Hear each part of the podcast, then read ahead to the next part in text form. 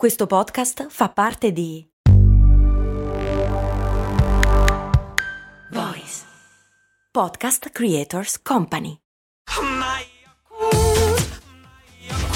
Se a volte ti senti così, ti serve la formula dell'equilibrio.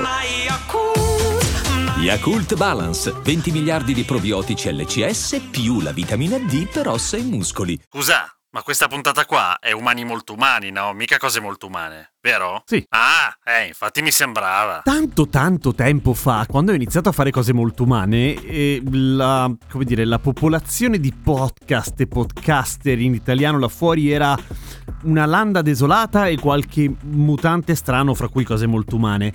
E a un certo punto ovviamente inizi a guardare le classifiche non tanto perché sei un paranoico matto, ma perché vuoi capire se qualcuno ti caga oppure no, eh?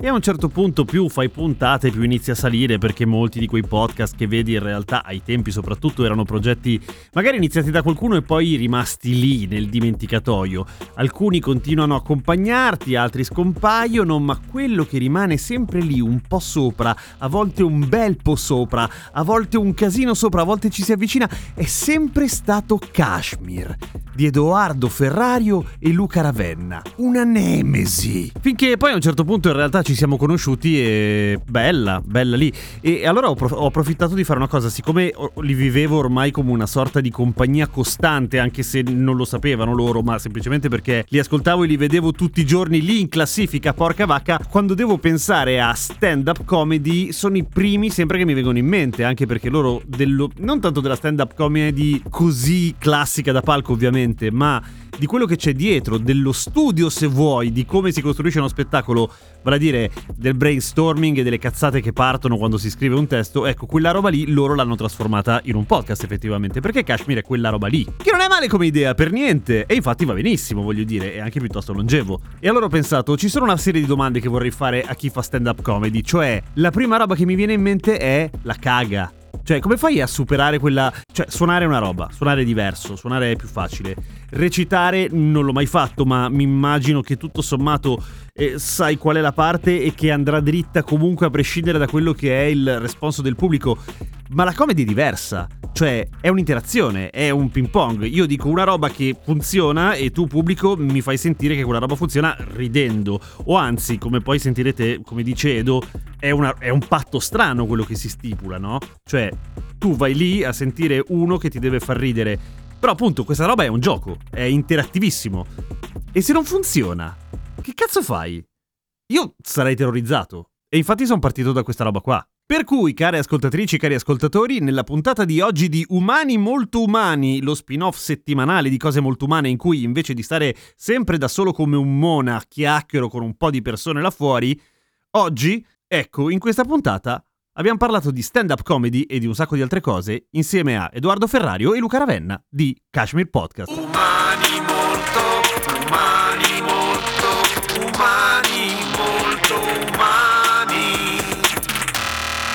siete? E io sono in questo momento a Sarajevo, sto andando, questa, no, sono a Roma, ma sto distrutto, cioè già ho la casa distrutta, in più ho i lavori fuori, quindi devo stare pure con la finestra chiusa. È situazione critica. Clima ideale. Volevo partire con una domanda molto idiota, che però è molto sincera, nel senso che mi attanaglia da una vita. Siccome, eh, cioè, nel senso, è idiota per voi che siete professionisti, naturalmente siete stand-up comedian, e salto indietro all'inizio della vostra carriera. Cioè, una delle sensazioni più cringe che un essere umano può provare è quella di fare una battuta davanti agli amici e gli amici non ridono come te lo aspettavi. E fare lo stand-up comedian vuol dire essere cintura nera di eh, superare questo terrore. C- com'è la prima volta sul palco che fai una cosa del genere? Ti butti e, e, e speri per il meglio? Superare questo terrone, vorrei dire. Anche nel caso questa era. Oddio, ci, ci, sono cascato. C'è miseria. Eh, sì. eh, no, è, è, esattamente questa cosa che è appena successa. Senza paura, non succede niente. Poi, sai, gli amici, in realtà, se gli amici non ridono, gli amici ti perdonano. Il problema è che il pubblico non ti perdona, quindi in realtà è molto più spaventosa di come l'hai messa tu. Eh sì, ha detto bene, gli amici ti, ti, ti perdonano, anzi me, se non fai ridere costruiscono sopra e ti prendono in giro. E il pubblico invece ti vuole, ti fa bu, quelle cose lì che si vedono nei film americani? No. No, Bu no. No. No, no, Bu no, semplicemente si, non è, ma è, mh, si distraggono. Guarda, ieri ero un open mic a Roma Mhm. e è salito un comico che e io ero un sacco che non andavo a un open mic con serate diciamo con tanti comici ed era tanto che non vedevo eh, un comico bombare come si suol dire to bomb in, in inglese cioè fare sei minuti eh, veramente pattinando sul ghiaccio ma quello, ieri, ieri è stato e- ieri è stata un'esperienza catartica perché non- non- era tanto che non, non sentivo questa vibrazione nell'aria di, di dolore, sofferenza. È bruttissimo, è terrificante, ma è giusto passarci, nel senso che ci passi per migliorare poi la volta dopo. Ehm, però quei sei minuti ti, ti- ti toccano, diciamo, te li ricordi. Sì, alla fine, guarda, sono i sei minuti di silenzio che poi ti fanno diventare più divertente negli anni, perché scopri qual è la cosa che non funziona e te ne allontani sempre di più. Eh, alla fine, Se, secondo se me, sei- se ti va, sì. La- la- l'unica cosa che ti rende veramente bravo è quando impari a divertirti sul palco. Perché puoi essere bravissimo a scrivere, ma se sul palco non ti diverti, si vede il pubblico. Infatti, non ti fa bu, cioè sta zitto pregando che tu te ne vada il prima possibile perché non c'è niente da dire. Una Vedere sofferenza collettiva. Che, che sta male, capito? Il pubblico non è così sadico. Vedere uno sul palco che non si sta divertendo è la sensazione peggiore che puoi provare da pubblico. Anch'io la provo spesso in situazioni come quelle che ha raccontato Luca. Però appunto sono le sono i dolori che ti fortificano, no? E quindi poi diventi più bravo a far ridere con queste, queste esperienze Growing tragiche. pains. Sì, sì, sì. Sì, sì. però ha, ha ragione Edo, tu, la gente sente quello che tu senti, se tu ti diverti, anche se il testo non è niente di che, come succede per carità a tutti, eh, va, va benissimo. Se tu hai paura, la gente inizia ad aver paura, se tu ti caghi addosso, la gente si caga addosso per te. Eh, Il pubblico è no, come i quindi- cani, sente l'odore della tua paura.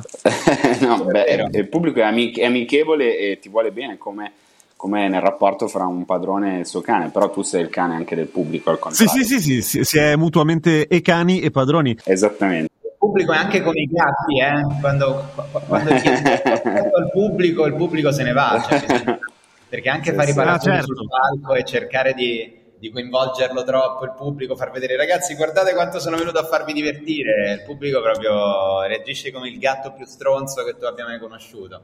Quindi Cioè, non bisogna, ci casca. Bisogna sapersi comportare. Qual è la scienza dietro, dietro la risata? Nel senso, nel senso che immagino che non ce ne sia uno, altrimenti sarebbe tipo algoritmo. Saremmo tutti capaci, bene o male, di scrivere dei testi della Madonna. E non è così, ovviamente. Però per uno che è totalmente profano come me, voi avete, eh, avete studiato, cos'è che si impara nello scrivere un testo? Mm, beh, Questa è una domanda del cazzo. Aristotele secondo me. aveva provato a dare qualche risposta. Allora, scopri piano piano che c'è una tecnica. Allora, ci sono le tecniche per scrivere le battute. Ci sono anche tanti libri che ti insegnano come scrivere le battute, perché alla fine è un po' come costruire un palazzo. Ci sono delle strutture, delle cose proprio di, di- di scrittura che puoi fare. Il problema è che se mancano le idee, già le cose non fanno ridere. E questo è un problema anche solo per gli scrittori umoristici puoi essere molto bravo tecnicamente, ma poi non avere delle belle idee. Poi in quello che facciamo noi ci si mette in gioco anche la performance. Quindi tu puoi avere, come ti dicevo prima, delle bellissime battute, ma se poi non le sai raccontare sul palco, soprattutto se non sai, se non hai un personaggio sul palco che ti rende comprensibile al pubblico, quella cosa è un disastro. Quindi secondo me il vero mistero di come si fa a far ridere è riuscire a capire un po' quali sono le cose di te che funzionano sul palco e farle arrivare al pubblico. Perché comunque in un'esibizione c'è sempre un patto con il pubblico che è molto strano, cioè sale questo sconosciuto sul palco che ti promette di farti ridere per un'ora e un quarto. Poi magari lo puoi conoscere perché hai sentito il podcast o l'hai visto dal vivo, eh. però di fatto è uno sconosciuto, non è un tuo amico. E quindi diciamo che in questo patto così stretto eh, probabilmente risiede un po' il segreto del tutto. Certo, se poi quando scrivi c'hai i lavori di fronte casa, si sente? Ragazzi, mi spiace, ma- nei giorni Cioè, successivi. io sto, sto ormai ho una cultura sul i ragazzi pen- penso a, ho- a orecchio penso che siano eh, rumeni e quindi eh, te- quando parlano in realtà è molto divertente ci sono dei dialoghi dove si parlano di filosofia di tutte le Davvero? cose così sì sì sì, Ah, sì. fighissimo. E, cioè mi sparo 5 minuti di podcast la mattina come sentire Cecilia Sala praticamente sulla situazione. E, no però eh, Ha, ragio- ha ragione, ovviamente ha ragione, ha ragione Edo, nel senso io aggiungo questa cosa che mi sto rendendo conto da, negli anni in cui si sale sul palco, che i primi anni che sali stai solo, sei solo tu co- come stai sul palco, la gente viene per come stai, poi vabbè magari fai, sei bravo a fare le imitazioni, sei bravo a scrivere qualche battuta, dopo un po' di tempo inizia ad essere importante anche cosa dici, però ci vuole un bel po' di tempo, cioè, che è una cosa classica che succede ai primi open mic, eh, quando si sale le prime volte che dici adesso salgo e faccio un pezzo su, che ne so, la religione, eh, il razzismo, I tutti quelli- temi enormi e, e non pensi che magari ti- ti conveniva parlare più del, del tuo rapporto con, eh, che, che ne so, l'andare al supermercato, no? che è un po' più, più- più specifico, un po' più interessante, eh, de- de- però quello si, si acquisisce col tempo, diciamo. Tra l'altro io non, non te l'ho detto all'inizio, ma me ne accorgo solo ora, e questo è inquietante. Sei in, in verticale, Luca? Ah sì, l'ho messo apposta, pensavo fosse meglio, lo devo spostare. No, io ti, ti vedo storto. Edoardo, Ah, ok, come lo vedi? È una questione... Ora- ah, ora è molto dritto. meglio. Sì, sì, sì. eh. Sì, certo, io lo vedevo in verticale, ma pensavo che tu avessi apprezzato questo suo... Cioè, Anche io pensavo che tu, esatto, che fosse, eh, era per mettermi orizzontale poi. Raga, eh, io sono so. così un cane per tutto quello che è video che... Ok, ok, perfetto. Ci ho messo Ma proprio podcast boomer, cioè ci ho messo un in anno a fare i video in verticale con i... No, no, no, voi siete i primi. Ah, ok. Siete i primi ospiti A saperlo mi pettinavo. Eh, vabbè. L'altro, vabbè, no, ma poi in realtà non so bene che cosa ne farò. A proposito dei podcast, invece, eh, qualcosa di come è nato Kashmir eh, lo so perché l'hai raccontato tu, Edo, quando, quando c'è stato il pod, il festival del podcasting, che ormai sembra una vita fa, però volevo richiedervelo, nel senso che anche voi siete un po' figli del, um, del lockdown o, o no? Siamo i figli prediletti del lockdown. Siamo... mi mi era piaciuto un casino il fatto che eh, poi non so se ricordo male o se è veramente così, però che bene o male registraste quelle che erano le vostre sessioni di scrittura. Cioè, vi beccavate per fare delle cose e poi a un certo punto ho detto, "Beh, facciamone un podcast, che è la- il top del non si butta via niente, che secondo me è bellissimo.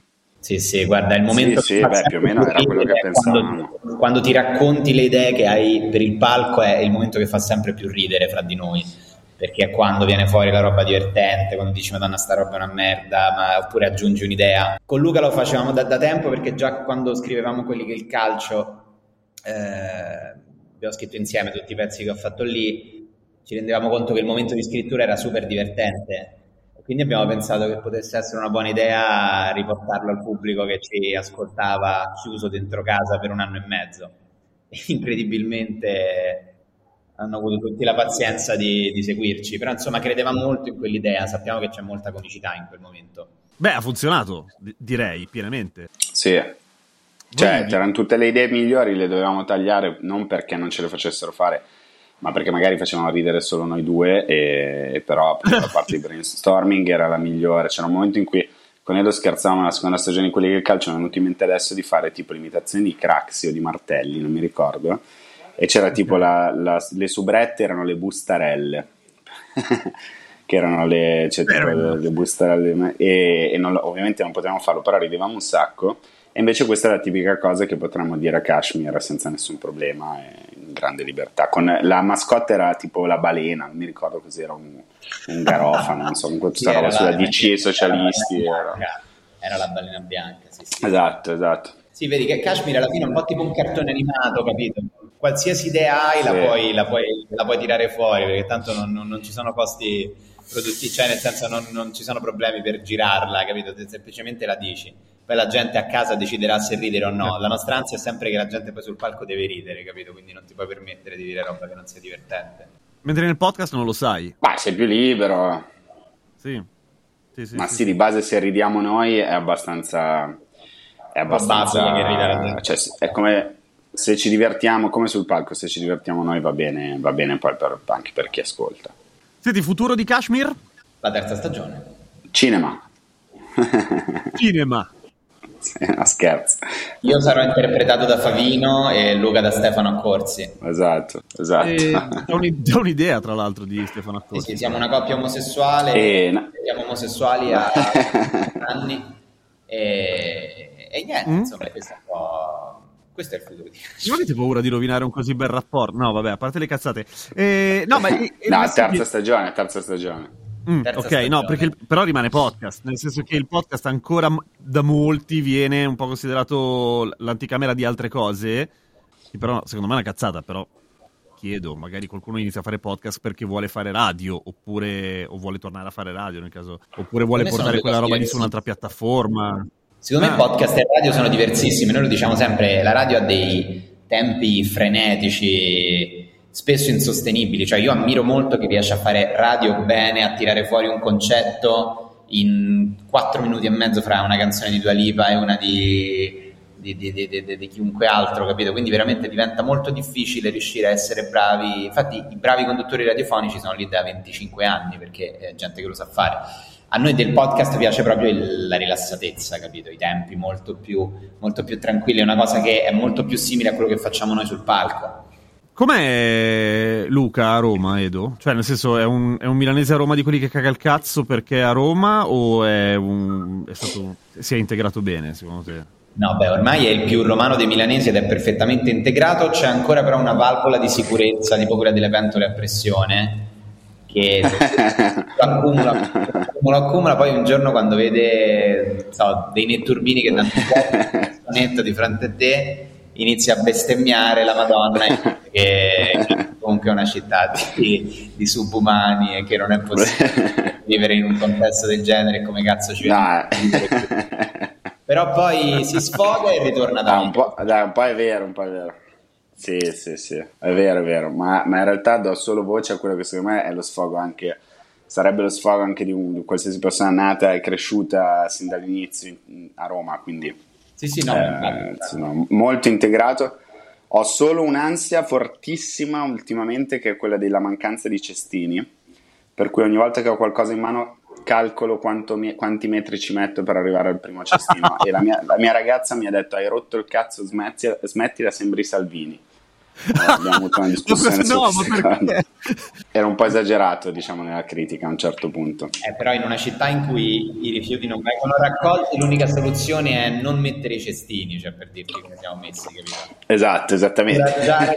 Se vogliamo è, è, un, è una delle vie finlandese come idea, cioè scoraggiare le persone a i rifiuti, se non che poi le persone trovano altri modi estremamente fantasiosi di liberarsene, quindi bisognerebbe esatto.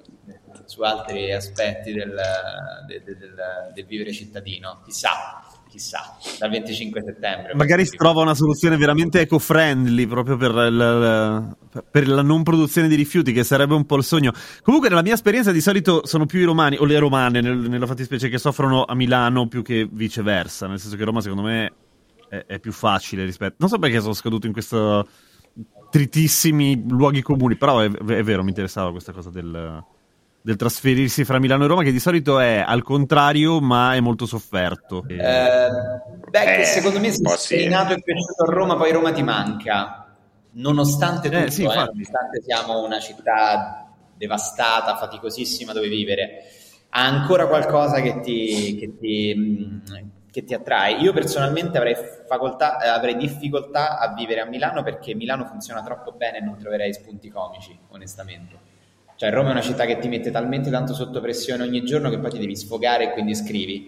Vivere in una città in cui tutto sommato le cose funzionano, è pulita, cioè una, un senso di civiltà nei cittadini mi metterebbe molto più in difficoltà. Eh, è vero quello che dicevo, eh. cioè, bisogna stare male, vero. un po'. Bisogna avere un, un po' di difficoltà, ecco. Eh, è che comunque è una città molto più teatrale Roma, quindi ehm, è più facile osservare cose, anche molto più varia, molto più grande, molto più una versione dell'Italia in piccolo, quindi Milano tende più a farti diventare, entrare nel mood della città subito, quindi eh, mm. magari trovi queste ragazze romane che si lamentano, magari parlano un minuto prima tutte, cioè veramente assurdo, e poi subito dopo no vabbè no, quanto mi manca Roma, quindi qui, qui sì, sì. è un po' diverso, qui ha un'identità più forte anche Roma, quindi... A voi quanto scrivete? Cioè, scrivete tu, come, come sono le vostre giornate? dal punto di vista lavorativo, professionale, no? non quante volte andate in bar, cioè se volete sì anche però.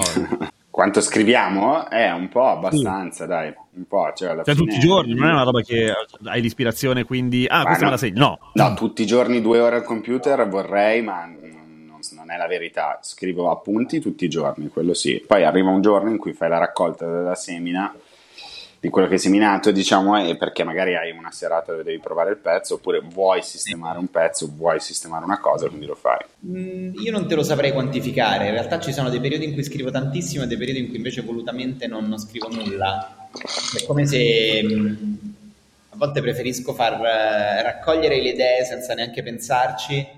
Mi piace avere poi il momento in cui appunto le, le devi raccogliere perché c'è la serata, quello è utilissimo. Infatti spesso ci diamo anche dei compiti, mm-hmm. cioè abbiamo creato una serata con Luca proprio per darci la eh, regolarità, capito? Come se fosse una regolarità intestinale. Tu devi poi produrre tutto quello che accumuli e portarlo in qualche modo sul palco. E questo ti aiuta perché effettivamente poi serve, un, serve una certa regolarità, quello ti, dà, ti, dà molta, ti rende molto produttivo.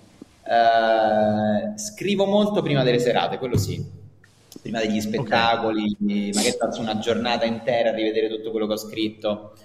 Però è anche importante, almeno per quanto mi riguarda, distaccarmi dalla scrittura ogni tanto, proprio mi serve anche a liberare un po' la testa. Luca, bevi tantissima acqua, sono ammirato da questa cosa, oppure ieri hai fatto seratona, una delle due? No, no, bevo tantissima acqua. Bravo. Bevo proprio come un... Ah, ieri ho bevuto due gin tonic, ma di base bevo tantissima Vabbè, acqua. Tonic.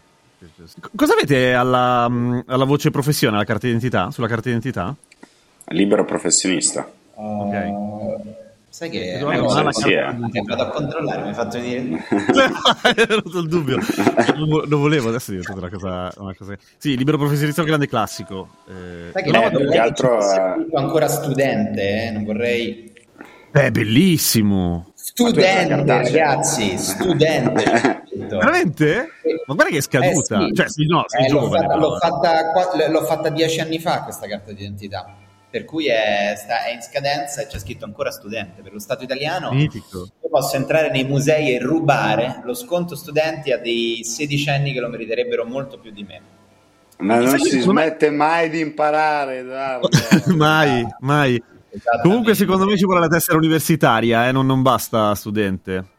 Purtroppo lo so, tutte le volte che vado con un quindicenne poi mi dicono guardi che c'è bisogno della testa universitaria e mi tocca pagare questi 12 anni. Ma ti rendi conto in che paese viviamo?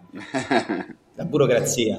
Chiudiamo, volevo chiudere con una domanda. È quello dello stand-up comedian, che poi in realtà non, non, è quello il mestiere, immagino, cioè è molto più articolato, siete autori, scrivete, fate un sacco di altre cose che, che, che assomigliano poi, ci sono un sacco di lavori in quel mondo che iniziano a, a mescolarsi l'uno con l'altro, immagino, cioè attore, eh, comedian, eh, autore, scrittore, che ne so. Però è comunque una carriera consigliabile o oltre al talento ci vuole un grossissimo colpo di culo?